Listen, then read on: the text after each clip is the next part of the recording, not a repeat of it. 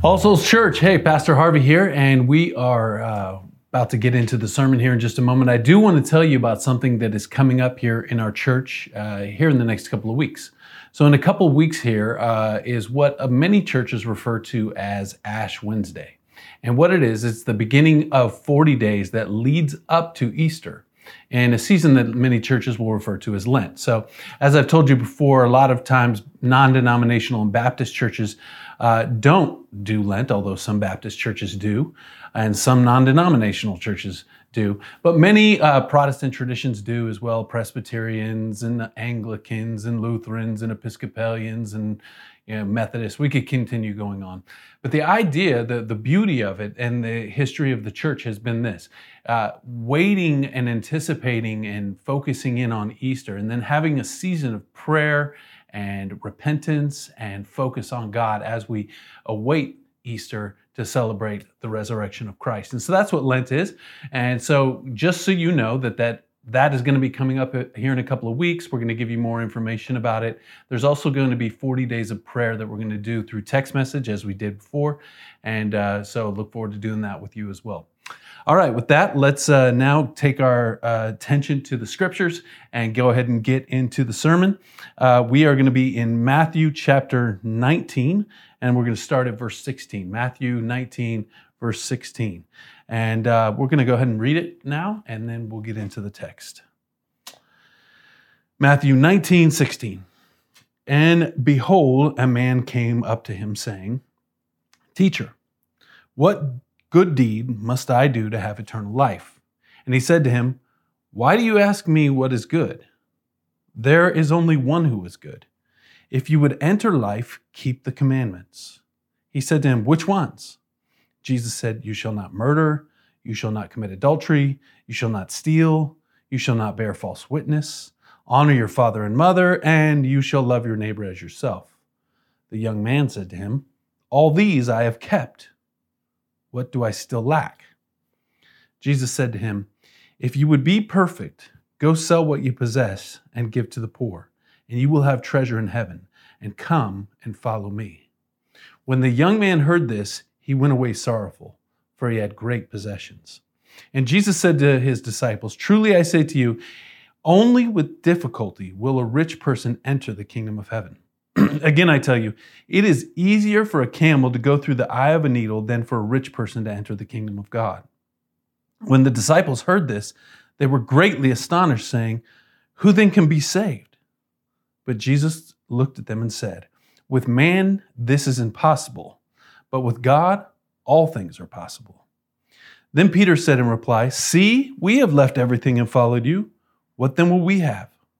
And Jesus said to them, Truly, truly, I say to you, in the new world, when the Son of Man will sit on his glorious throne, you who have followed me will also sit on 12 thrones, judging the 12 tribes of Israel. And everyone who has left houses or brothers or sisters or father or mother or children or lands for my namesake will receive a hundredfold and will inherit eternal life. But many who are first will be last, and the last first. This is the word of the Lord. Thanks be to God. Let's pray. Heavenly Father, we now uh, turn our attention to learn from your word, and we pray that you would teach us and instruct us. Uh, fill me with the Spirit, uh, fill me with clarity from the Holy Spirit on what this text is saying. And Lord, uh, may you reveal yourself to all who listen. Lord Jesus, we want to see you and we want to experience you, and we want to hear from you from this text. So uh, come, Lord Jesus, come, Holy Spirit, and do this work. And we pray it in the name of the Father, and of the Son, and of the Holy Spirit. And all God's people said, Amen. Amen. All right, well, we're uh, here in Matthew, and we're in this series called The Controversial Christ. And so, what we're looking at each week is things that Jesus said and did that were very controversial in his day, and actually, they're very controversial in our day. And today, uh, this the, the kind of controversy is this that salvation is impossible, that human beings cannot make themselves whole, human beings cannot save themselves, human beings cannot work themselves out of the situation that they're in. Everybody who is a human being knows what it's like to be one, to, to feel the weight of your own brokenness, to live in a broken world, to not be able to live up to your own ideals, not to be able to live up to your own standards. And then also, you have God's ideals and God's standards. And of course, we can't live up to those as well. And so, what do we do with that? If we cannot save ourselves, if salvation is impossible for us, what do we do with that? Well, this text answers that question and answers a bunch of questions. Uh, let me give you a few questions that this text answers because one of these questions might be your question. Uh, what first question? What is the connection between this world and the new world? Uh, does how we live here really matter? Isn't God just going to save us all anyway? If the heavenly afterlife is real, how do we enter it? What will stop us from entering the kingdom of God? What will there be for those of us who, who gave until it hurt?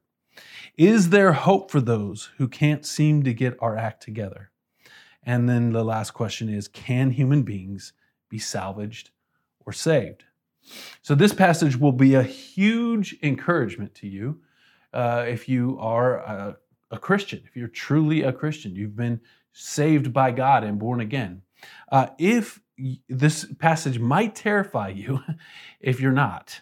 Uh, and it also might terrify you if you maybe you are a Christian, but you don't have assurance. In other words, you haven't pressed it in enough to your faith and the grace of God to, to feel the assurance inside of you that you are saved by God.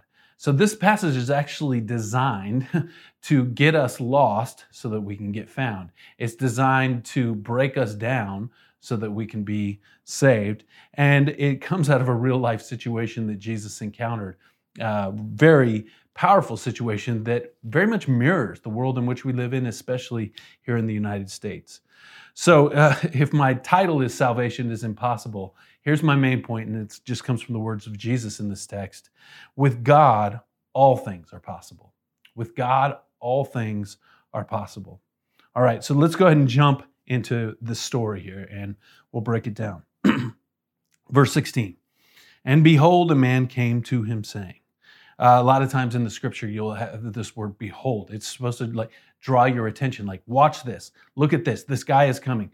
This young man comes up to Jesus. And this young man uh, says to Jesus, Teacher, what good deed must I do to have eternal life?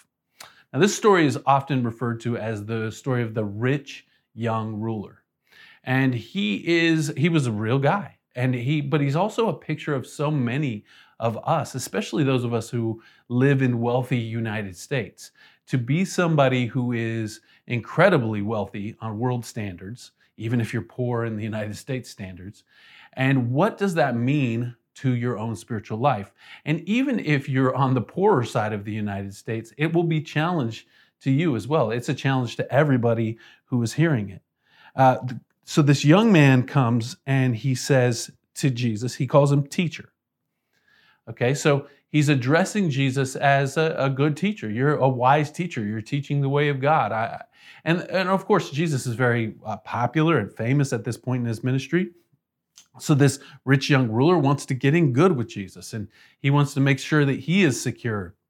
He wants to be noticed by Jesus, but he also wants to be noticed by others. And he wants to make sure that he's done everything that he can to save himself, to create salvation for himself. And so, this uh, rich young ruler says, What good deed must I do to have eternal life? Now, let's break that down for just a second. What good deed must I do? Okay? In other words, in his mind, salvation is something that you earn.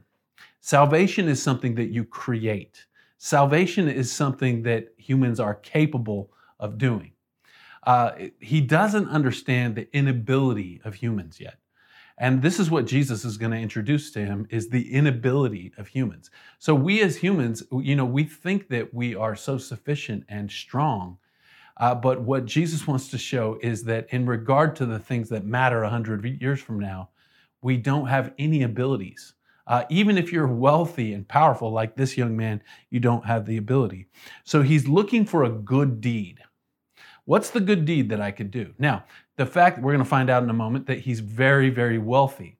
And so it's probably likely that he's kind of, uh, you know, baiting Jesus a little bit to say, "Hey, what? Uh, how much money could I give to get salvation? How much? What's the good thing that I could do that I will be noticed by you and by others, but also that God will accept me? I have a lot of money here. I could put it your way, Jesus, and I, I could really fund your ministry. And so, what's the good deed? Wink, wink. That I must do to have eternal life. In other words, he's trying to buy salvation in a sense uh, he probably thinks that Jesus is some kind of prophet that can, has an end with God, and he thinks that if I can go to him and and uh, do this good deed, maybe through money, that uh, that will ensure that I'm good with God and I will have eternal life. And that's the other thing that he wants. He wants to have eternal life, just like he has so many things in his wealth. He wants to have that as well.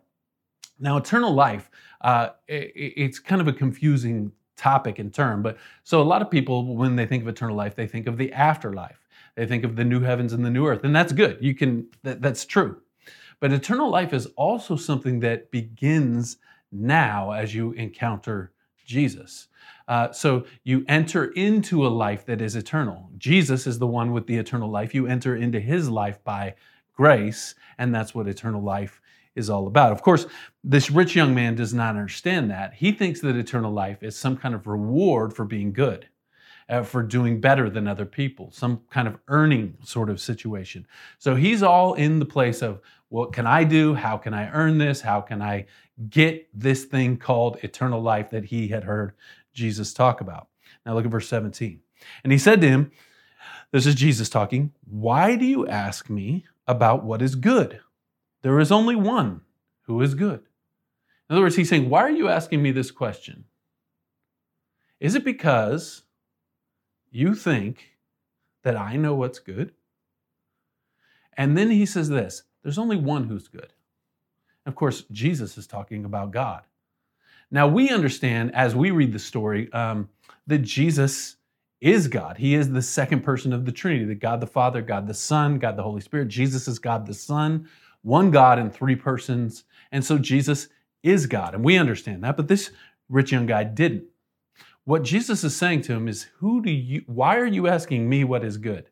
Is it because you recognize who I really am?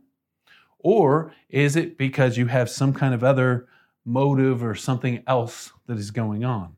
And so he's he asked the question not for his own sake. Jesus isn't asking for information here.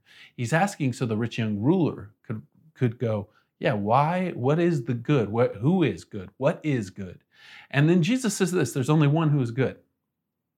Now, that's kind of hard for us as humans to swallow, to think that only God is good. That at least in this sense, on a human to human sense, we could say, ah, this person's good, this person's bad, would probably be wrong most of the time.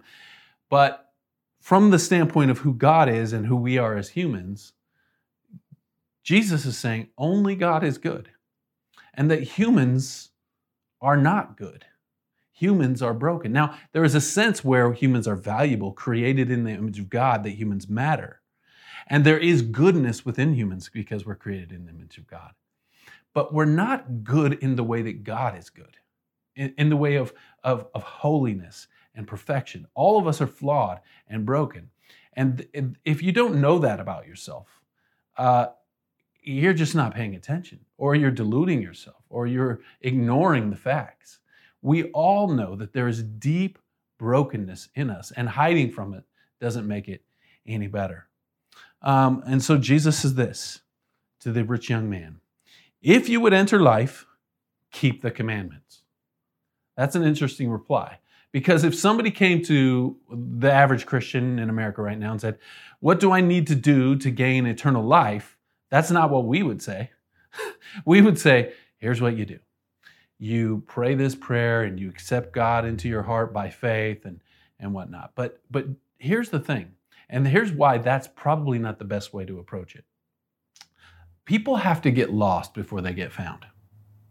This young man doesn't understand that he's lost.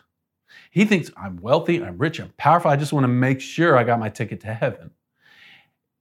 What Jesus is doing is so brilliant here, and it's actually what God does throughout the entire scriptures with his law. He gives the law, and, and what happens to us as humans is we get the law and we go, oh, the law must be a ladder to climb into heaven. But that's not why God gave us the law. God gave us the law after we had already fallen into sin. In fact, Adam and Eve have one law and they broke it. But he, he gives us the law to point out two things. He gives us the law to point out how, who he is. The law is a reflection of his character. But he also points it out to show us who we are. So, in that sense, the law is like a mirror. It shows us who we are, and then it's also a window that we can gaze into who God is in his holiness. And what happens is, is what the law shows us is the distance between who God is and who we are. And so if you look at the law as a way to climb into heaven to earn favor with God, you're always going to misunderstand God's law. And so Jesus says, keep the commandments, keep the law here, not because he thinks that that is the way that this guy is going to inherit eternal life, but he knows that this guy has to be broken down. He has to get lost before he gets found. And the, what the law does is the law breaks a person down. See, if you broach Christianity as a way to prove yourself, you're going to have a great misunderstanding about it, and you're always going to be frustrated. And what Jesus is pointing out is that uh, Christianity is not about proving yourself or earning anything with God. That Christianity is about being rescued. It's about being saved by somebody, about being forgiven by somebody, by God. All right, so he says, keep the commandments. So the young man says, which ones? Which commandments? And Jesus said, Well, let me give you a few. You shall not murder. You shall not commit adultery. You shall not steal. You shall not bear false witness. Honor your father and mother, and you shall love your neighbor as yourself. So, what Jesus does here is he takes uh, in the Ten Commandments, you have two sections of the Ten Commandments. You have the first four that are about our relationship with God, and you have the last six that are about our relationships with each other. What this young man was doing is saying, I'm a holy, pious, good man. I, have kept the law. He says, I've been keeping these things. In just a moment, we'll see all of my life. And what Jesus wants him to see is that no, you have not. Now, but here's the reality even as Jesus points these things out, this young man doesn't get it. Uh, he may or may not have heard Jesus' Sermon on the Mount, where Jesus takes things like adultery and he says, Well, if you've lusted in your heart, you've committed adultery. Or like murder and said, If you've hated somebody, you've murdered. And so, what Jesus is trying to do is say, If you've kept the law, then you can have eternal life. And what he's hoping that the young man will do is go, Well, I haven't, who's kept the law? If that's the way to eternal life, then nobody can enter. But look at what this young man says All these I have kept. What do I still lack? He's deluded. He actually thinks that he's kept God's law in thought and word and deed throughout his entire life and that he, he's doing it well. Or, you know, there was a sense in which the, the Jewish people would think of keeping the law as like in the same way you would keep you know sheep or keep chickens or like an animal or something. Like you keep it and you nurture it and it's part of your life and whatnot. And so there's that sense in keeping the law uh, which he might be kind of thinking but he also seems to be thinking that god will grade on some kind of curve. Of course he doesn't think i'm actually perfect in every single way but what he does understand what he does think about himself is no i pretty much generally do the law. I, I, I generally keep the law. I'm not in need of anything. You know, I've, I've done it all, Lord. And, um, and what he doesn't understand is that the law does not grade on a curve. Uh, the law doesn't isn't about like oh these humans are better than those humans so these humans will get in and those humans will not uh, the law doesn't work in a way where you say well i'm better than most so that means i will be saved and usually that's just in your own mind that you're better than most uh, the law works this way it's either 100% perfection every day, hour, and minute of your life, or you need a Savior.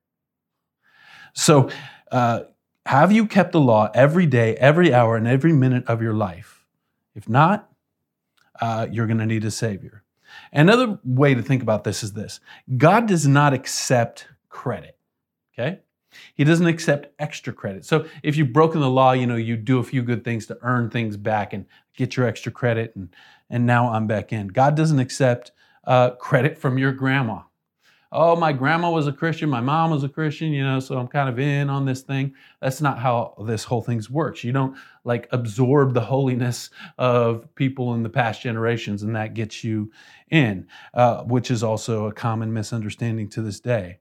And, and God doesn't uh, accept you because uh, a pastor or a priest or something like that puts in a good word for you. And so this guy has all kinds of misunderstanding uh, of what the law is there to do. So that begs the question why then the law? Why did God give the law? Well, there's usually uh, three ways in which we think about how, why God gave the law. The first is uh, the, the Christian use. This is that mirror that I talked about. Like it reveals to you uh, what is broken about you. And then what that mirror does is, it, if you can imagine it, it's an arrow shaped mirror that is pointing somewhere. It's pointing to Jesus. So you see how broken you are, and then you see that it points you to your need for Jesus. So that's the first use of the law. Second use of the law is just for civil uh, use. You know, do not murder, and it affirms what humans already know that we shouldn't kill each other. Third use of the law would be a path to walk on. But none of those uses of the law is a ladder. See, the law is not a ladder to climb your way into heaven. The law is there for completely other reasons. And this young man does not understand that. Think of it this way uh, a few years ago, when we still lived in Reno, uh, my wife started a garden. And so we had like a raised garden bed, and we planted some tomatoes, some jalapenos, some habaneros, some cucumbers, and you know, we planted a bunch of stuff out there. But in order for her to do that, in, in Reno, the, the soil is very hard. It's a dry climate, and uh, it's just a, a, kind of a different scenario there. And so what she had to do is she couldn't just take the you know the seedlings and throw them on top of the hard soil.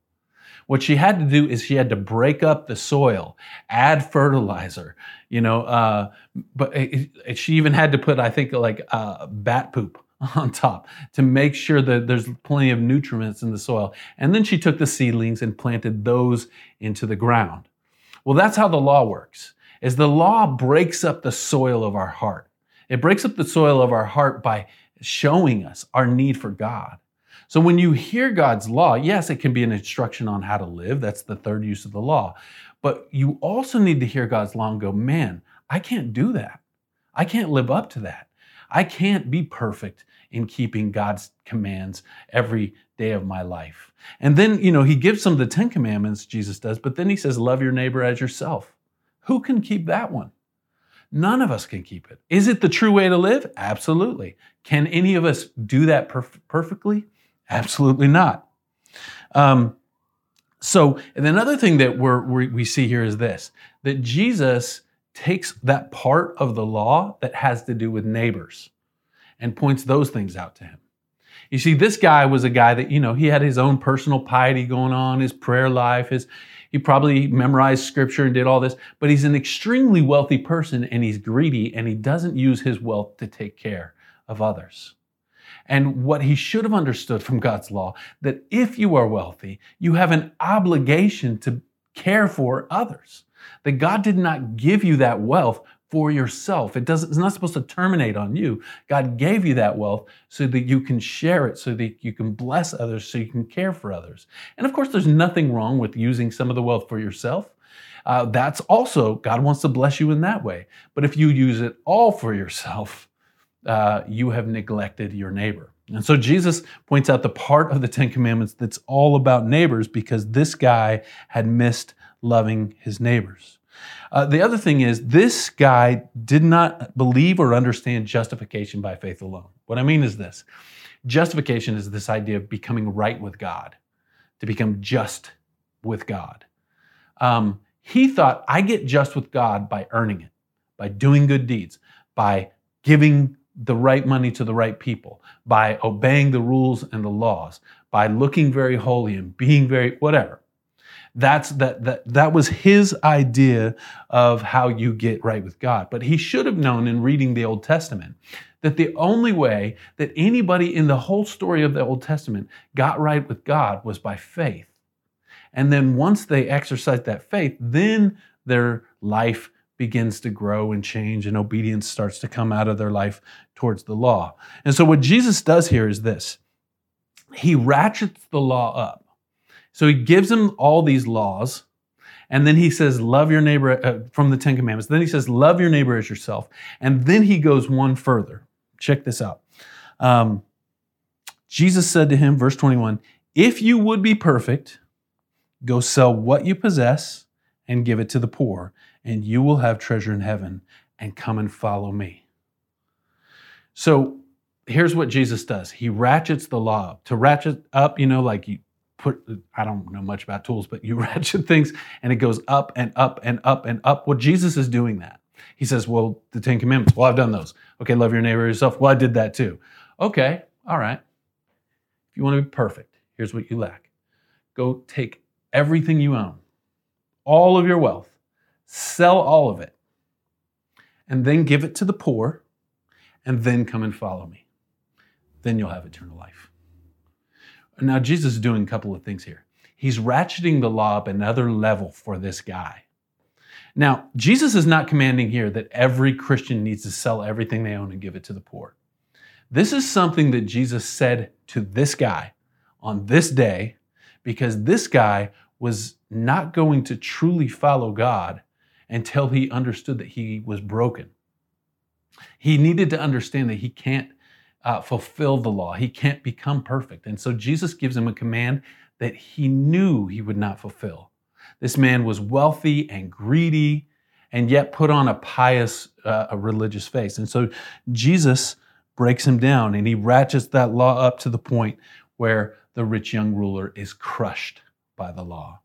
How do we know? How do I know that he was crushed by the law? Look at verse 22. When the young man heard this, he went away sorrowful, for he had great possessions. He said, Nah, I can't do that. In other words, he wanted to pose as if he was a very righteous, holy man. He, he wanted, you know, I I love God and I pray and I do all, and but Jesus points out to him, you don't even love your neighbors. And you definitely don't love your neighbor as yourself. And the real issue is that you're greedy. And you think that you deserve the wealth that you have. And you've taken the wealth and you've kept it all for yourself and not given it out to people who were in need. Um, and so, what Jesus is doing here is he's breaking this man down and he goes away sorrowful. Now, we don't know what happens with this guy. Does he get broken down and then come to salvation once he comes to the full realization that he can't merit God's love and favor? I, I certainly hope so. Um, I think there's a good possibility that that ends up happening, but we just don't know. Um, what this guy didn't understand, what he was thinking is probably is that I'm probably better than other people. And all I need is a few extra things, and I should be good, and, and God will accept me, and I get to be part of the kingdom of God, and I get to go to heaven uh, if I just do a few extra things. But what he doesn't understand is that those few extra things, even if it was true, doesn't make any difference in regard to who God is. Let me give you an illustration.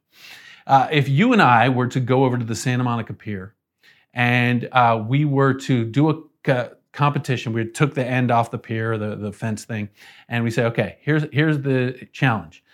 We want to jump off the Santa Monica Pier to Hawaii. Okay? So uh, you go and you run and you jump and you do pretty well. You get out a few feet and you didn't get to Hawaii. Okay? But what you didn't know when I challenged you to this is that I won the state championship in long jump. Now, I've gained a few pounds since then and I don't got the hops that I used to at 45, but I think I could still probably outjump most of you. Okay. Now, let's say I jump another few feet past where you jumped. I didn't make it to Hawaii either. This is what we all need to understand. Uh, that yeah, one person might be slightly, you know, more obedient than another person, but none of that can get you to Hawaii. Okay? To get to Hawaii, you have to go from Santa Monica over to LAX, get on a plane, and sit down while the jet does all the work and takes you to Hawaii and you land. That's the gospel. The gospel is we get on the jet of God's love and forgiveness in Jesus Christ. And that carries us all the way there. And that's what this young man didn't understand. So Jesus has given him the law to break him down, uh, to get him lost so that he might get found.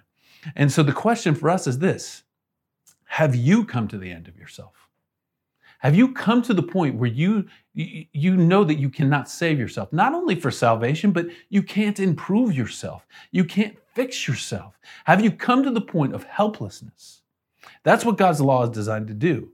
And usually, what God will do is by His law, He'll bring us to the point of helplessness, or He will allow suffering in our life to bring us to the point of helplessness. And both of those things put us in a place where we understand that we need grace, that we need God to do it, to God to come and save us.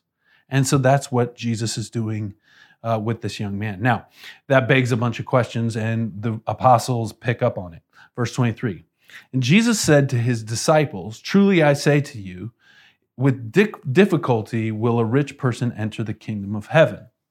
Okay, so it's going to be very hard for rich people to enter the kingdom of heaven. So if you're a wealthy person, you need to know that Jesus is not joking here. And basically, if you're an American, you are a wealthy person, and Jesus is not. It is difficult for Americans to enter the kingdom of heaven, is another way to look at that. Uh, because we are so wealthy, we don't even understand. We don't even know how wealthy we are. And yet, with all the wealth that we have, there are people dying every day, starving to death. Uh, what, what, why is that? It's because of the brokenness within humanity, that we are inherently greedy. Let me give you a few stats. The top 1% of wealthiest people in the world own 43% of the total wealth on planet Earth. The top 1% own 43% of the total wealth on planet Earth.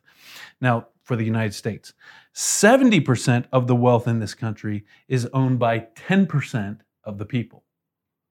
Now, if you can imagine that, the wealthiest country in the world, and 70% of that wealth is owned by the top 10% of people. And uh, the other factor in that whole thing is that bottom 25% doesn't hardly even scratch the surface with percentages in owning wealth in this country. Uh, another interesting fact along these lines billionaires pay a lower percentage in tax than single moms on average not, not by dollar amount, but by uh, percentage. There's something deeply wrong here. But how did it get that way? Well, how did the laws get written that way? How did the loopholes happen? Well, if you're a billionaire, you can lobby people, you can hire lawyers, you can work the system, and you can gain more wealth for yourself. And who suffers? The people at the bottom. Okay, I'm going somewhere with this. Uh, the median income per person in the US is $32,000. Now in LA, it would be much higher, but that's just in the United States. Uh, so think about that. There, uh, there's people with 70% of the wealth, and then there is the median person at $32,000. And then there are people living way below the poverty line as well. Well, why is that? Well, it's because of the greed of humanity. So this is what Jesus is saying. It is difficult for a rich person to enter the kingdom of heaven because a rich person does not want to let go of their riches. And the only way to come into heaven is to grasp the cross, to grasp onto Jesus. And you can't grasp onto Jesus if you're holding all your money. You have to be able to give some of it away. Now, listen to this Americans only give 2. Point, the richest country in the world, only give 2.1% of their money away to charities. 2.1%. Now you'd say, yeah, that's Americans, but Christians would do much better, right? Well, they do a little better. American Christians, the richest part of the global church, by the way, give 2.5%. So we're slightly better than the rest of the, you know, Americans, Christians, barely give a little bit more. Now, here's another astonishing fact. Only 5% of Christians, churchgoers, tithe or more, 10% or more of their income give away. Now, do you think what Jesus is talking about here is relevant? It's very relevant. It's relevant to every Christian in this nation. It's relevant to every Christian in our church. that it's not just this rich young ruler that's holding on to his wealth and not loving his neighbors with it. It's us. We need to be confronted with this. And this is why it is difficult for a rich person to enter the kingdom of God because once you have money, you think it's yours. And I got to have it and I can't give it away and this is mine and they didn't earn it. Why should I give it to them? And you think that way because you have not yet grasped the gospel with your money. The money hasn't, the gospel hasn't reached your money. It might have reached other parts of your life, but it hasn't reached your money yet. Well, um, listen to Jesus's il- illustration here. He says, Again, I tell you, it is easier for a camel to go through the eye of a needle than for a rich person to enter the kingdom of God. Okay, so he's talking about a sewing needle, probably a little bigger than the sewing needles that we have today, but still, very small opening, the eye of the needle, tiny little opening on top of the, the sewing pin, right? And he's saying it's easier to take an entire camel and push that camel through the eye of a needle than for a rich person to enter the kingdom of God. I mean, just think about that. The only way to get a camel through a needle would be to dismantle the camel. I know this is disgusting, but dismantle the camel completely and take it apart to pass the micro pieces through the tiny little hole in the needle and then somehow reassemble this camel on the other side of it. In other words, it's impossible. Rich people can't be saved. But thankfully, the next verse is in the Bible. Uh, when the disciples heard this, verse 25, they were greatly astonished, saying, Who then can be saved? They were saying the same thing, like, wait a minute. Like, if that's true, then nobody can get saved. Nobody's get salvation. Well, listen to what Jesus said. But Jesus looked at them and said, With man, this is impossible, but with God, all things are possible. See, the whole thing here, all of the commands of the rich young ruler, this discussion about wealth, uh, the conviction that we all feel about that, that, you know, you probably felt that a little bit as I was talking about that, was to draw us to the point to go, I can't do it. I can't let go of my money. I can't let go of my sins. I can't let go of my greed. I can't live for my neighbor. You have to come to that point and you say salvation with me is impossible. With man it is this is impossible. And then that leaves you with only one solution if you're a believer. But with god all things are possible. See it takes god reaching down into our lives. Once we understand that we can't do it that we fall short and it takes that moment where we're on our knees broken before him it is there that we're able to hear grace until you get broken down, you won't hear grace. You'll hear it and go, oh, that's cool. Okay, so God forgives us. Cool. I'll just sin then. I'll just do whatever I want. Um, but when you really understand your inability and you understand what God has done for you and you understand how He loves you freely, that's when you start to change. That's when your lifestyle starts to change. That's when your money starts to change. When you really grasp the gospel of grace. And so Jesus says the hope is God's salvation. The hope is not us. And I hope you hear what I'm saying. Every one of us is the rich young ruler. We've all broken God's commands, but yet we think that somehow we're pretty good.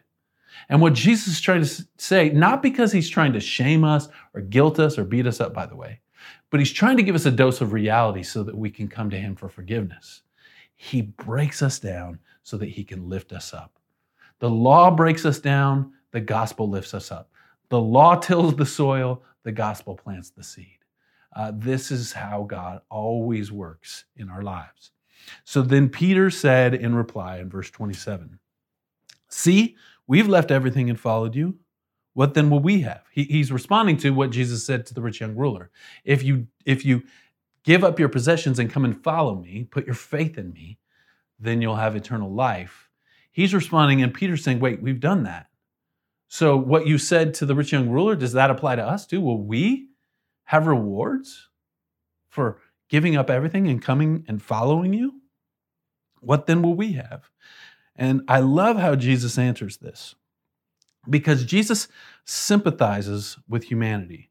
He sympathizes with human insecurity, human doubt, human uncertainty. He doesn't say, hey, Peter, don't worry about it, or why are you even asking that question? Or, Peter, uh, uh, you know, he doesn't rebuke him. He sympathizes. listen what Jesus says.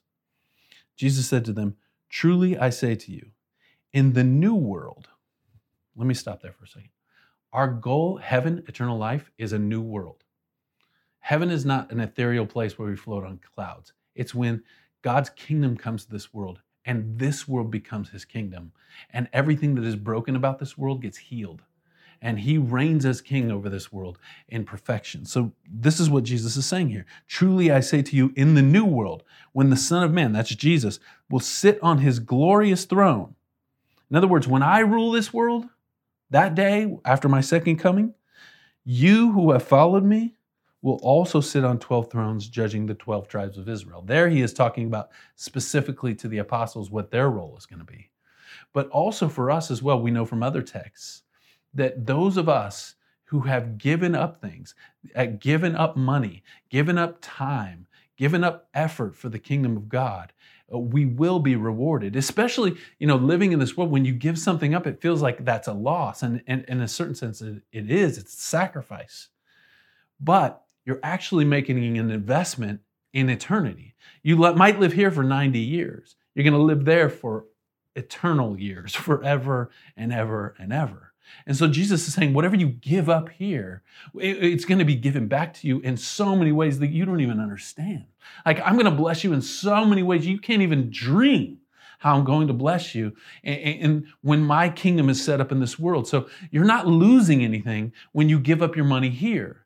You're not losing anything when you give your life for others here, when you obey that second table of the Ten Commandments.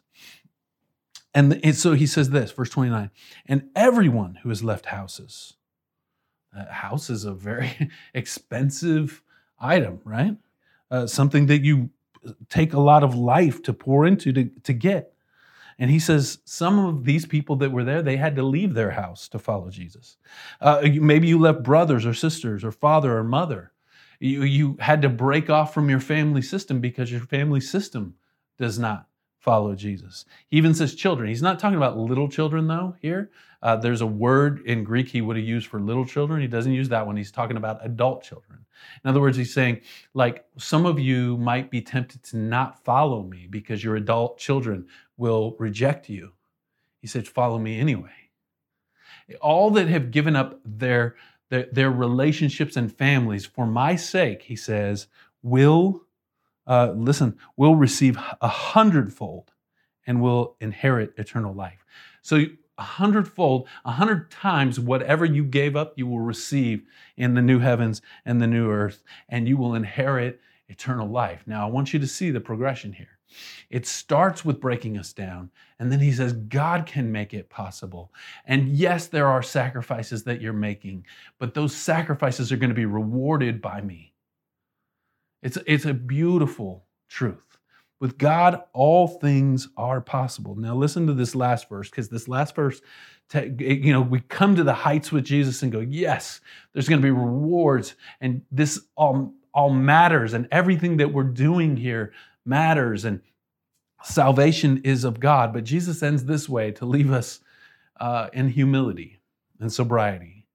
He says, But many who are first will be last, and the last first. He means that in two ways, I think. First, what he means is those in this world that are famous and wealthy and powerful that we look to and go, man, I wish I had that life. Many who are first will be last. Don't get caught up in what you see in this world and think, oh, that's that's all of it. That's it, especially in this town. I mean, we're in the epicenter uh, of wealth and fame. And if you try to live for wealth and fame in this city, in any city, but in this city especially, you're going to be crushed. And so many people come here singing, seeking wealth and fame and don't get it, and they are crushed. Um, many who are first will be last. In other words, what he's saying is some of those people that are wealthy, they're actually not, not in the eyes of God. and they'll be last in the new heavens and the new earth. And then many who are last, and he's talking here about the disciples who'd given up everything to follow him. You and I, many of us in our church, the Christians all over the world that give up so much to follow him, will be first. Okay, so there's one sense in which he's saying it, but then he's also saying this unless we get spiritually proud. Because some of us might go, Well, I've given up a lot. I tithe, I do more than a tithe. I, uh, I have loved my neighbors. I have given up everything and I'm going to receive all these rewards. And that must mean I'm better than other people. And Jesus is warning us of that spiritual pride. And he says, if you think you're first, you might be last. So it leaves us in this place of humility. So, where do we take all of this? The whole point of all of this is that salvation for you is impossible. Wholeness for you is impossible. You cannot make yourself better. You cannot heal yourself. You need God to come and do it. Because with God, all things are possible. All these things that are impossible for humans, God can do.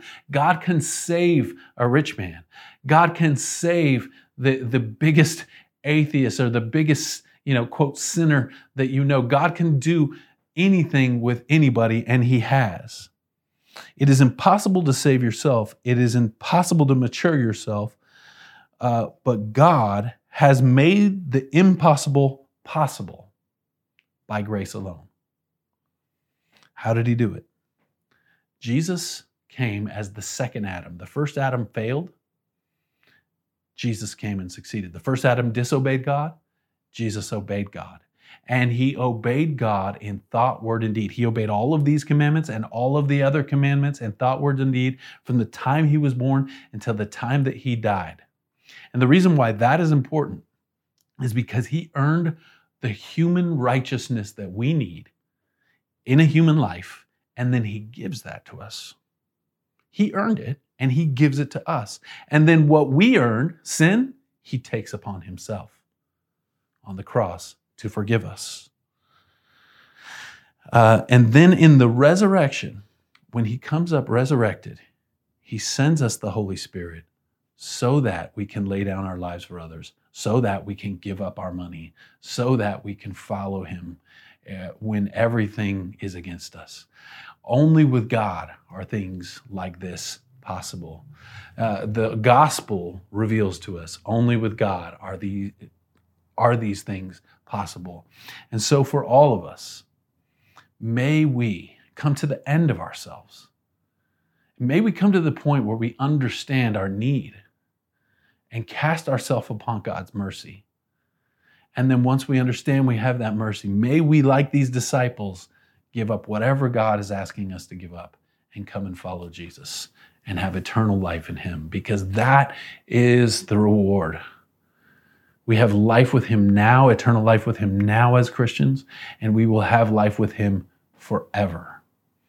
So we long for that day when He will come and He will heal it all. Let's pray.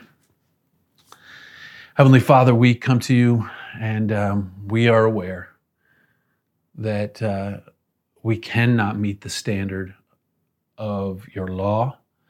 We cannot meet the standard of your holiness. And we can only have it if you give it to us. So, Lord, we ask that you would give us your grace and your holiness. And then out of that holiness, we would live lives of sacrifice and mercy and generosity, and that we'll give and give and give until it hurts, not just with our money, but with our lives. We pray this in the name of the Father, and of the Son, and of the Holy Spirit. Amen. Grace and peace.